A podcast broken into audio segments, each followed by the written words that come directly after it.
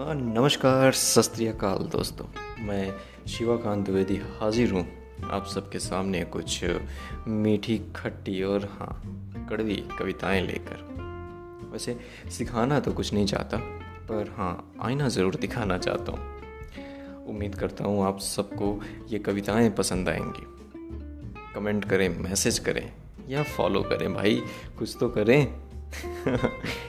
अपनी कविताओं के साथ आपको छोड़कर जा रहा हूँ। का ध्यान रखिएगा। धन्यवाद।